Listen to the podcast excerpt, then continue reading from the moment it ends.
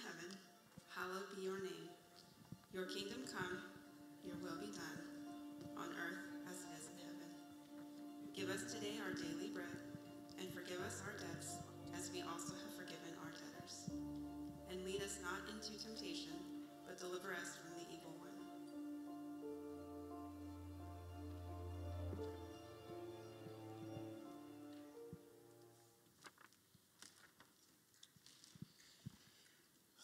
This is a section of Luke 8, beginning at verse 40. Now, when Jesus returned, a crowd welcomed him, for they were all expecting him. That is why I, Jairus, a synagogue leader, came and fell at Jesus' feet, pleading with him to come to my house, because my only daughter, a girl of 12, was dying. As Jesus was on his way, the crowds almost crushed him, and I was there. I had been subject to bleeding for 12 years, but no one could heal me. I came up behind Jesus and touched the edge of his cloak, and immediately my bleeding stopped. Who touched me? Jesus asked. When they all denied it, Peter said, Master, the people are crowding and pressing against you. But Jesus said, Someone touched me. I know that power is gone from me. Seeing that I could not go unnoticed, I came trembling and fell at his feet. In the presence of all the people, I told why I had touched him and how I had been instantly healed. And then Jesus said to me, Daughter, your faith has healed you. Go in peace. While Jesus was still speaking, someone came from my house to give me news of my child. Your daughter is dead, he said. Don't bother the teacher anymore. Hearing this, Jesus said to me, Don't be afraid, just believe, and she will be healed. When Jesus arrived at my house, he did not let anyone go in with him except Peter, John, James, myself, and my wife. Meanwhile, all the people were wailing and mourning for my little girl.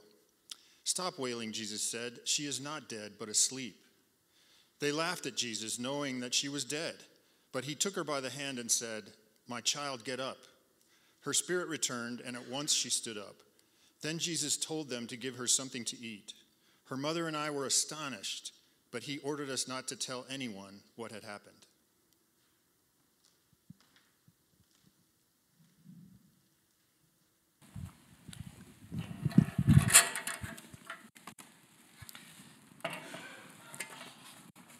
Hi, uh, my name's Carl, and my wife and I have been um, uh, becoming a part of Westwood since I think in the spring. That's when we started coming. When I was 17, um, I was, well, this will explain everything. I had never been on a date. And whatever image that conjures of a 17 year old who's never been on a date, that's accurate. So, my friends, a couple of youth leaders actually, um, unbeknownst to me, had conspired to get me on my first date. And so there was four of us. There was um, myself and my friend Greg. There was this new girl, Carol, and then my friend Joe. And anyhow, so it, right there in front of me, Greg and Joe with Carol planned my first date for that coming Friday night. They didn't need to ask if I was busy.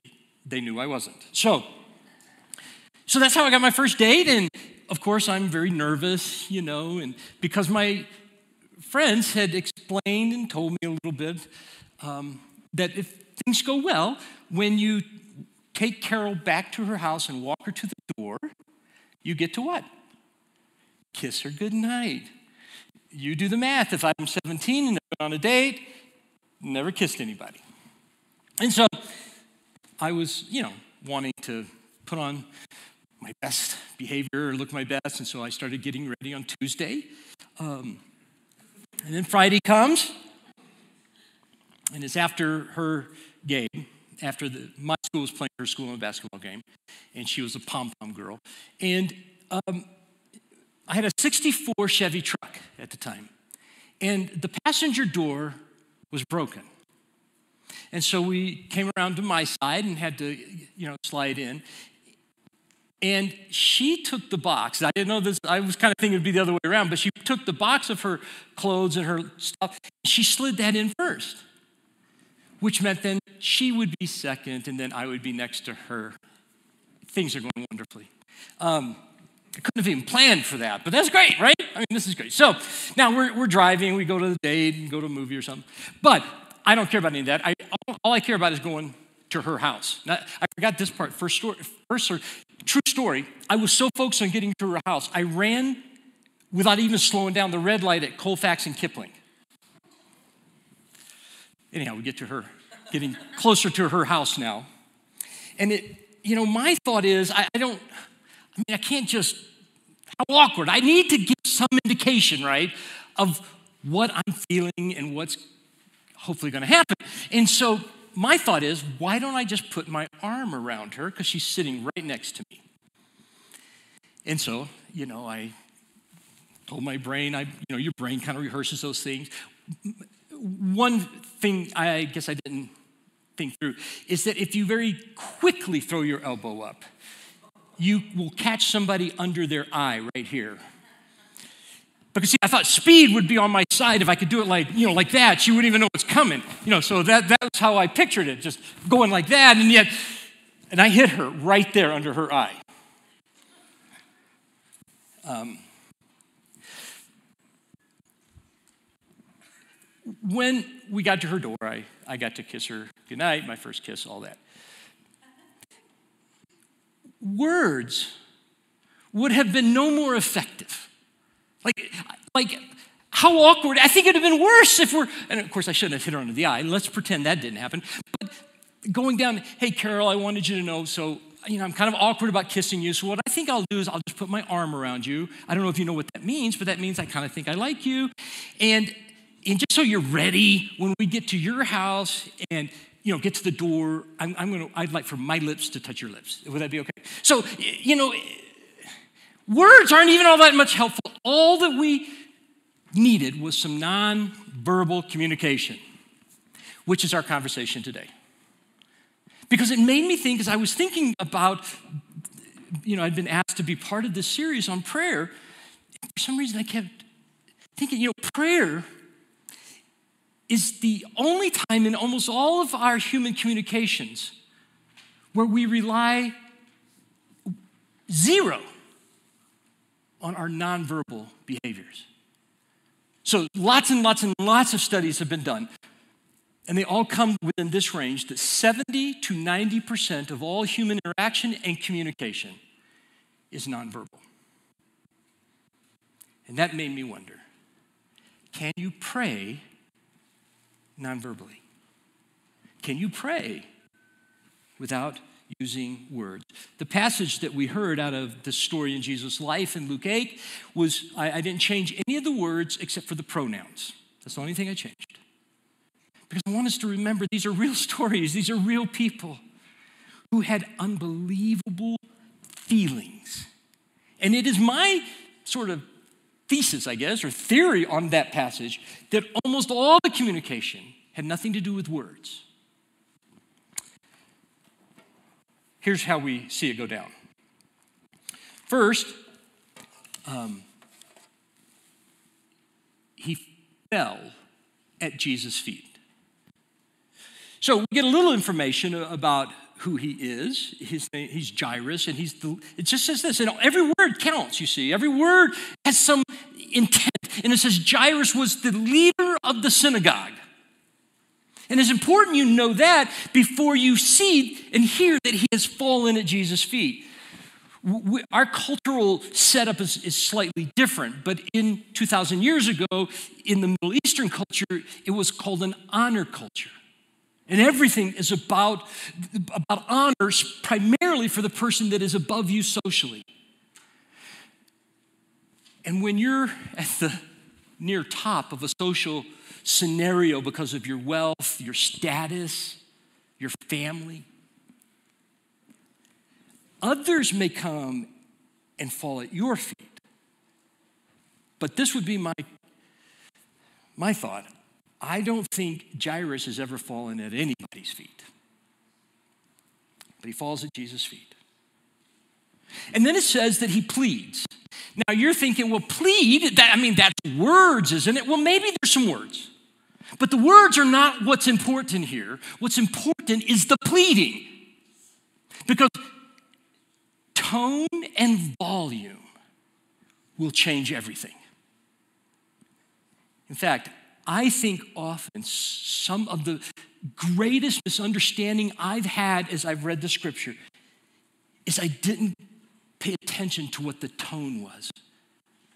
How many times have I read something in the scripture and it sounded like God was mad at me? His tone, I often can hear God's voice as deep, you know, bass sounding, and he's at least a little irritated with what I've done, but sometimes he's just angry.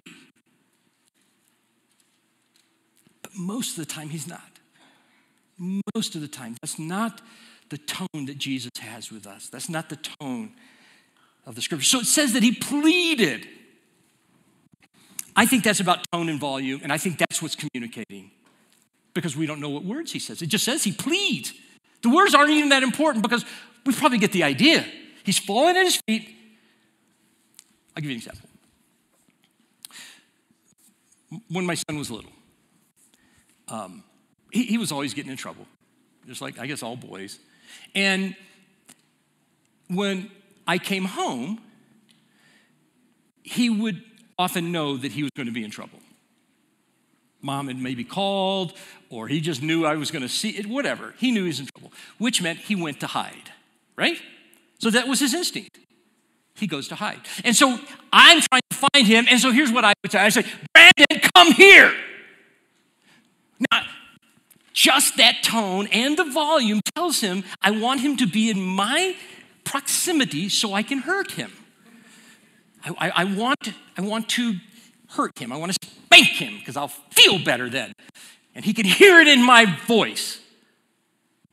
But, but, but just, I'll just, same words, but I want to take him to go get ice cream. Hey, Brandon, come here.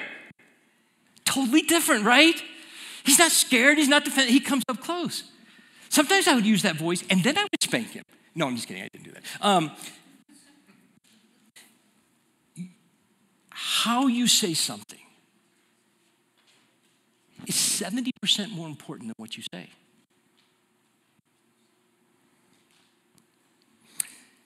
How does that work? The last, or the, the other character in the story is this woman. And it says that she touched him. That's all we know that she did. She touched Jesus. Now, I'm not saying that our actions are not coupled with an intention. Obviously, it, Jesus is getting jostled around. There's it's just tons of people, right? Lots of people touched him. Her touch was different. It said she had had an issue of bleeding, of menstruating for 12 years.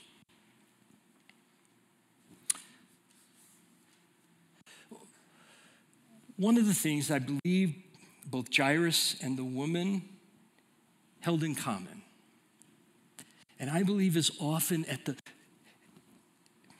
at the bottom of a nonverbal prayer, is the feeling of being desperate. I think they were desperate. So, what does desperate prayer look like? I'm sure it's more than this, but I, I think it has at least these two qualities. One, a desperate prayer is courageous. Jairus was willing to lose all of his status in life because he was that desperate. He was willing to do what culturally and what in good his good manners should not have allowed him to do, but he did it anyhow because he was that desperate. It takes courage. The woman with the issue of blood is courage at a whole new level. If you're familiar with the story of, of, of the scriptures, you, will know about a, a, a group of people that God sort of wanted to be his showcase of how God worked with all people. And so they had two different kinds of laws. Maybe you've heard of this, the, of the law. So there was a moral law, but there was ceremonial law. And ceremonial law almost always has to do with God trying to tell the story of the entire Bible. It is life and death. It is life and death. And so, what would happen is when a woman would have her menstruation, she would become unclean. And unclean is, a, is really a bad translation because it sounds like something she's done bad or she's wrong or she's being punished, and that's not it at all. What's happened is God's telling the story of a life that was lost, a life that had been potential, but now isn't. And so her, her being outside of the camp reinforced that story. It's easy to comprehend in our culture if you've ever known a couple who was struggling with infertility. And every month, the reminder, every month, the reminder that there is not new life in them, but new life is leaving, or possible life is leaving. That's ceremonial. But as often happens when a when a story is a good story to be told, it, it, can, it can be lost. We can lose the meaning of a story, and just following the rules become what's most important. And that's where we find this story. Because unclean touching unclean made that unclean. And so the woman was prohibited from being with others, she was prohibited from touching. So here's what we know we know she was probably single, we know she was at least ostracized, if not, um, you know, somehow alone with her family. My hunch is she didn't have many friends, but she's desperate. And she reaches out and touches Jesus at the risk of being seen, violating a really high social protocol. She showed amazing courage. The other characteristic that I, I want to remind us of that along with courage comes humility. And humility is not thinking badly of yourself. It's not, oh, I'm, you know, I'm nothing. I'm no good at something. That's not humility. Humility is understanding that of myself, I don't have the resources. I can't do this. Humility is simply saying, I can't do this. It, it, we assume with Jairus, he'd probably tried everything to get his daughter well. And we know with the woman that she had exhausted every resource she has. I find it helpful that Jesus was their last resort. Jesus wasn't their first resort, their first choice. Most likely, he was their last resort.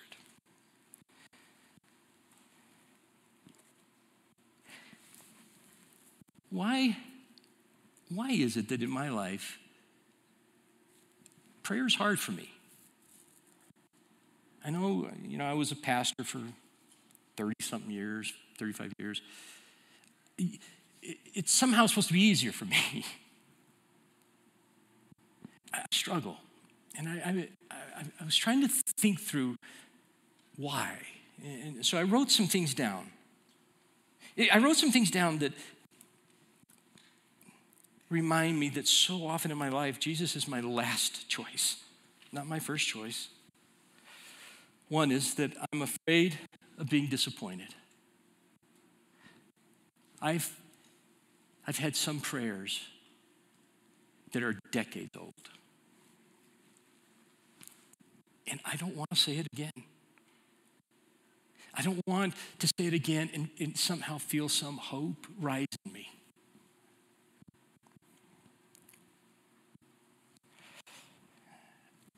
My deepest, I would say, that the issue which has most affected my life as a child and all the way through adulthood to now has been around the, the idea of intimacy.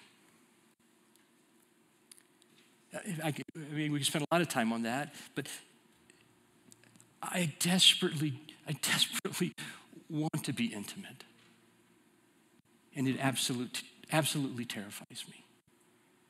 And I don't know that I have many more skills today than I did when I was 10 years old. And praying is intimate. It, it's, it's different than how I maybe would speak to other people. My, my feelings, my connection with my wife is not the same as I have with other people. And I don't have the same kind of fights with other people that I have with April.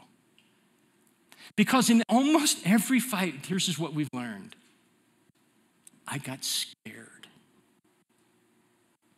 Something she said or did reminded me or, or scratched at something, some scab I have about being intimate, about being close.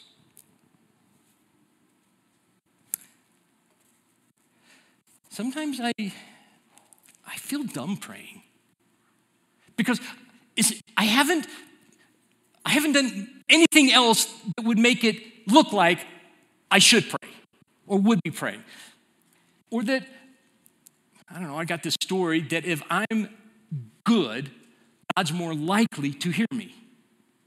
And when I know I haven't been very good, I don't think He's even going to hear me. I, say this, and this has been helpful to me in my life. You're gonna have, you're gonna have to wrestle with and make peace with the idea that you're a hypocrite. I'm a hypocrite. I tell people I love Jesus. I've told people I'm a follower of Jesus. I'm all in on Jesus. I'm all in on the scriptures. But if you spend a couple weeks with me if you spent a couple of hours with me and you could hear what's going on inside my head, if you could see some of the things I do, you would go, oh my gosh, I don't get that he's a Christian. And that happens to all of us. I, um, I don't know if you are a Chick fil A fan. Um, I like them. I think they're a tad expensive, but okay, we'll, I'll move on. But they have a diet lemonade that is unbelievable. And you know how you you know how you compare something is good when it's a diet is because it tastes like the non-diet version. That's what that is. The diet lemonade is amazing.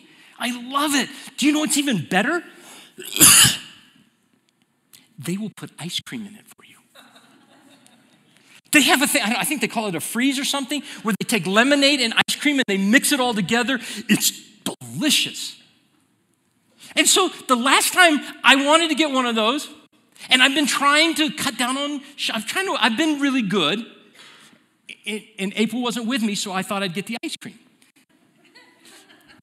And then I told the girl right as she was walking, hey, hey, can you make that with the diet lemonade? This, I mean, I, that makes no sense. Like diet lemonade and ice cream? That, that's who I am. My life is a huge contradiction. I am, I am diet lemonade and I am ice cream. I, I love Jesus with all my heart, and I can ignore him for a long period of time.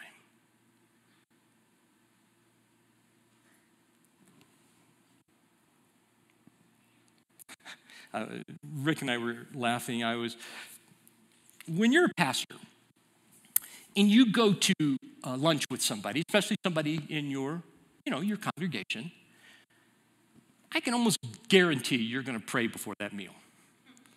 Like it's just the thing, you know, I, I've done it a thousand times. Now, if I'm out by myself or I'm out with somebody who doesn't know I'm a pastor or doesn't really care that I'm a pastor, I may not pray. I'm not praying because I have some great motive a lot of times I'm praying because somebody's watching me and I get paid to be a good Christian. I, I was even thinking, how many times have I said, a, you know, said the blessing at the meal? But gratitude and thankfulness was really not what was bubbling up in me. Usually it's how am I being perceived, but it could be other things.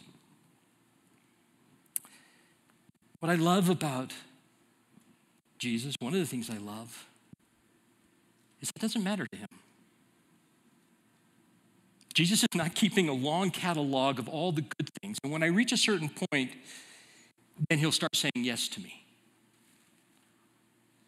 I think Jesus would say to these two people who have made him their last resort, when you and I make him our last, when we've tried everything we can, we have, we, we've tried it all, nothing works. We are desperate. And we say to him, Jesus, Jesus. He doesn't care. He is so amazing. He's more than happy to be your last resort. He'd love to be your first resort, but he's happy to be your last resort. And lastly, sometimes it's hard for me to pray because there are things in my life I honestly don't know that I can give words to. I know, I know it's pain. I know that or it's deep sadness or deep shame. There's a, a verse in Romans. It says this in the same way, the Spirit helps us in our weakness. We don't know what we ought to pray for, but the Spirit Himself intercedes for us through wordless groans. a little before that, it says that all the things that God made, and then all the things that went sideways, it as if we just are groaning with that pain. I don't have words for that. In just a few moments, we're going to have an opportunity to practice some nonverbal praying. There will be a person here at the front. You don't have to say one thing to them, not one thing if you just walk, if you walk up to them, they'll put their hand on your shoulder and they'll pray for you. You don't have to tell them what to pray about. There's going to be a little station where there are some candles and a place to kneel. Lighting that candle can, can be a non-verbal prayer of anything that you want it to be. Its intention can be anything. You don't have to say a word. You can simply light a candle.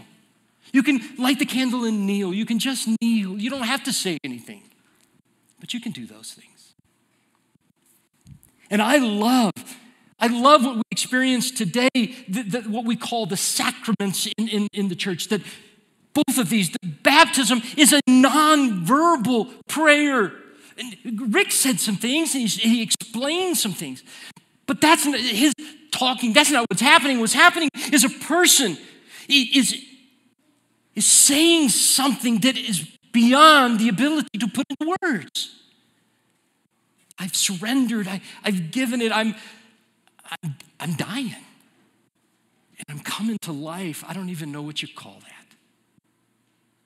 And in communion, when I take that piece of bread, and, it, and Jesus said, This is my body and it's broken for you. Remember me when you eat it. Remember what I did for you. It doesn't take any words to remember. This is my blood which was shed for you, for the forgiveness of sins. You don't have to say anything to him. He knows that your sins have ruined your life. And he says, I'll take care of that for you. To close, I want to try one nonverbal prayer. I want you to close your eyes if you wouldn't mind. You don't have to close your eyes to pray, but it might be helpful in this exercise. And I'd like for you to make a fist. Just, just make a fist with your hands. And I want you to just think for a moment of that thing that hurts. It, it, could be grief, it could be a mistake, it, it could be shame, it could be a longing you don't have to say anything. I just want you to open your hands. Open your hands. Open your hands.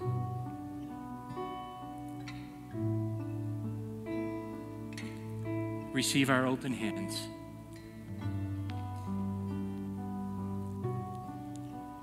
As our words to you.